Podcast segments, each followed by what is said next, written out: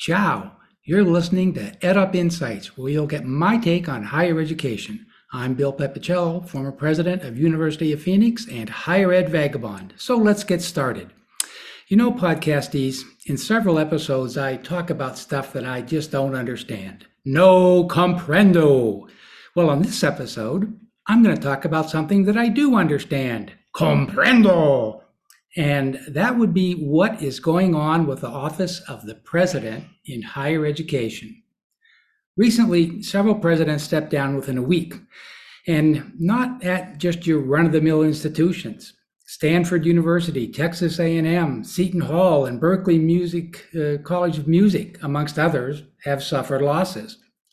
Presidential departures have received a lot of hype during and since the pandemic, and reasons for departures vary, but are often, uh, you know, tinged with hints of scandal, misconduct, and general scrutiny that lead to resignations.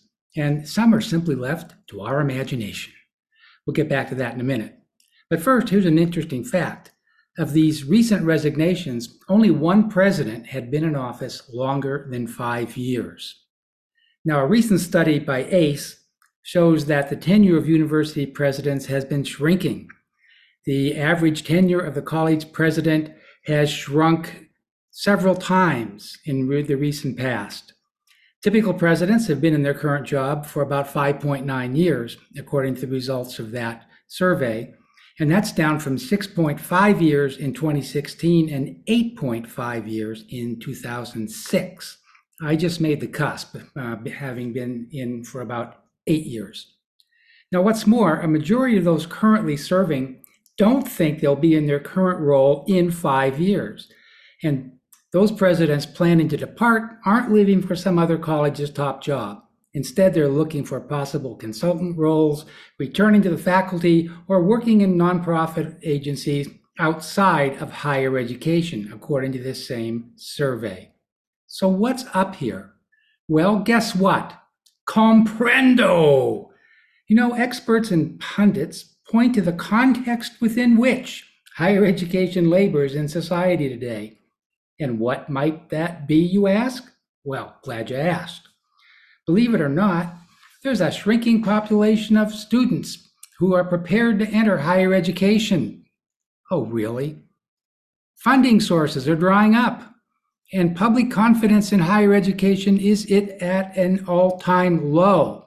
And while certain institutions may be more affected by these issues than others, experts believe that a difficult environment could be driving presidents away. Really? Come on, who wouldn't want to take a job as a captain of a leaky ship? Come on, let's uh, see a show of hands. Raise your hands. Anybody? I don't see no stinking hands. Well, you know, the view from inside of higher education is that being a college president is one of the toughest jobs in the world. Really? All right, let's continue. In addition to that, did you know that university of leaders have to deal with and indulge all kinds of constituencies? Lions and tigers and bears, oh my. And politics has begun to enter academia as never before. Wow, that doesn't happen anywhere else in society. Are you kidding me? So riddle me this. Why does any of this surprise us? The fact is, that higher education is no longer immune from the influences that the rest of society grapples with on a daily basis. Instead of bemoaning this fate, higher ed needs to look around and see how others deal with this reality. Is being a university president hard? Well, of course. But so is being the CEO of any company. So is running a small business. So is being the president of your homeowners association. You know, higher education is no longer in a bubble. That bubble popped like the dot com. Google that if you'd never heard of the dot com before. The increasing challenges that higher ed is now facing are not new. They're the same challenges that the rest of society has been grappling with forever. So, what's up, Doc? Easy. The societal and cultural issues that higher ed has traditionally studied and chronicled have now come to roost on its doorstep. Oops. Didn't see that coming? Well, then you weren't paying very good attention. Higher education. We call the array of challenges that all of us, and now higher education, face reality. Deal with it. You know, being a university president isn't hard, it's just different. Okay, to be fair, it's harder than it used to be, but what job isn't? And it takes a different skill set and mindset than previously. Being a college president isn't special anymore. One interesting perspective is that students, presidents rather, are now being held to the general standard of all kinds of presidents in society. Namely, that the person who assumes a presidency has to accept responsibility for what goes on at that institution under their watch. Really? Did we need to be told that? Now, reasons for presidential resignations are as abundant as colleges themselves, experts tell us. Sometimes presidents are pushed out by scandals, means they just don't get along with people. Other times by politics or business issues. One departing president cited negative press as a prime motivator. Oh man, if I bailed on University of Phoenix based on negative press, well, you can finish that sentence. So, is any of this a surprise? And more to the point, consider the fact that higher ed is the breeding ground for wokeness and DEI. So, why is it surprising that its own creations have turned on it?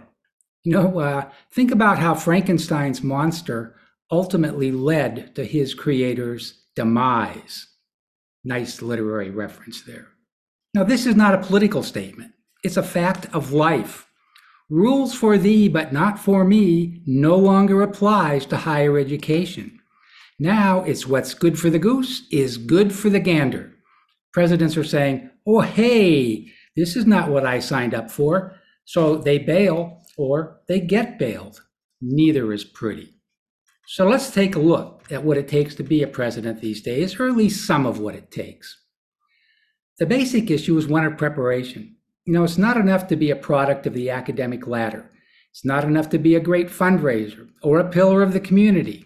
Now, all of those things may help, but they no longer define the position. Leading in higher education is now a lot like leading any business. Aspiring university presidents need to look around and see how it's being done, and then figure out how to leverage their own abilities to achieve desired outcomes. So, oh, question there in the back? Yeah, Bill, what makes you so smart? Oh, you know what? I'm glad you asked. I'm a veteran of the wars.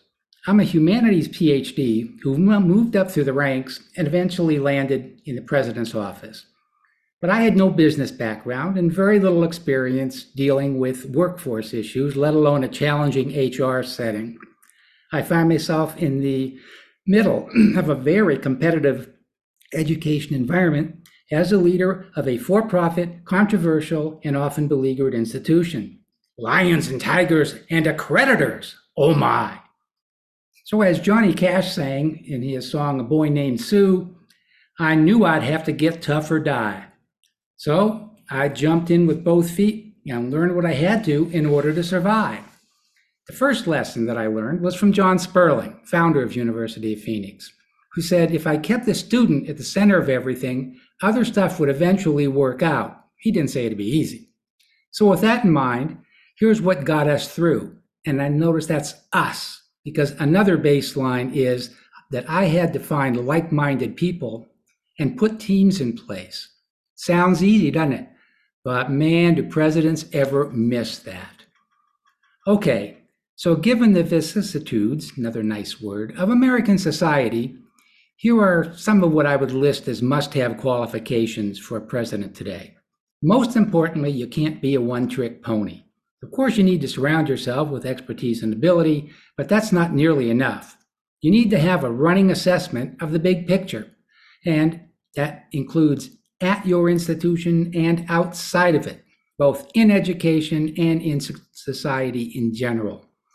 In case you haven't noticed, American culture today is uh, fluid, volatile, and capricious. You need to have the ability to gauge your circumstances and pivot. This takes equal parts of critical thinking and risk tolerance. You'll need to know when to hold them and know when to fold them.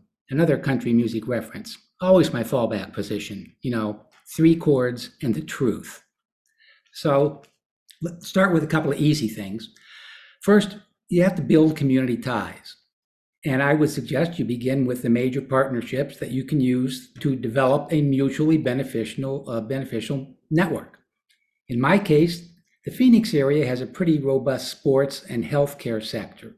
So I focused on these as the base and went uh, from there, for example, to connect to boys and girls clubs and other charities.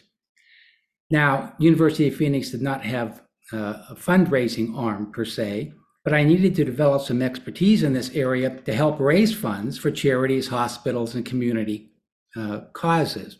And it all started with relationships and networks. But now to the hard stuff, which is all business and finance related. As higher education evolves, the business model will be a major driver of success. But if you think the current model is your key to achievement, you are wrong. At least you will need to figure out how to manipulate or tweak this model. If you get lucky, you may be on the cutting edge of transforming the higher ed model to a true for profit model that is sustainable, but don't count on it. So, here are a few tips on balancing quality and money, uh, because this is the toughest piece in today's turbulent atmosphere.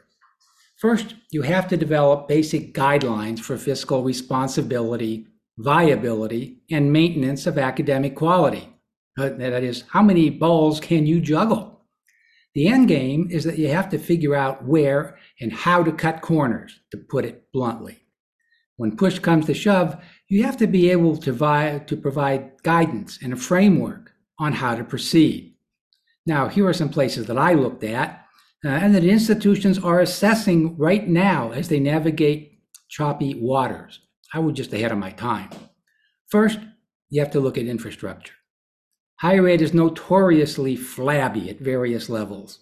You need to be able to understand basic ratios of people to productivity and how to maximize those ratios. Now, if you, and by you I mean your teams, can do this, it goes a long way to getting buy in when tough decisions have to be made. Also, you'll need to look at ROI. Are you supporting departments or initiatives that are not advancing the mission of the university? This is commonly labeled as determining must haves versus nice to haves. Higher ed frequently loses perspective here. Now, this type of analysis also needs to include a hard review of programs of all kinds. A thorough examination needs to involve workforce input, very importantly, both locally and nationally. Many institutions are using metrics provided both locally and nationally to make these decisions. But also look at your institution's individual success rate in placing students in both cases here. Institutions need to have clear pipelines to the workforce as well as to the community that are mutually beneficial to all parties involved. And the pipelines to the workforce need to be visible to students as well. This is key, and listen up here, to marketing and differentiation within the array of education options available both inside and now outside the walls of academia. One last thing so, where are these presidents going to come from? Well, it depends. I think there are several possibilities, but in the end, it will depend on the leadership ability of individuals. The presidency is no longer a position of entitlement, nor is it unassailable. In fact, it's very assailable.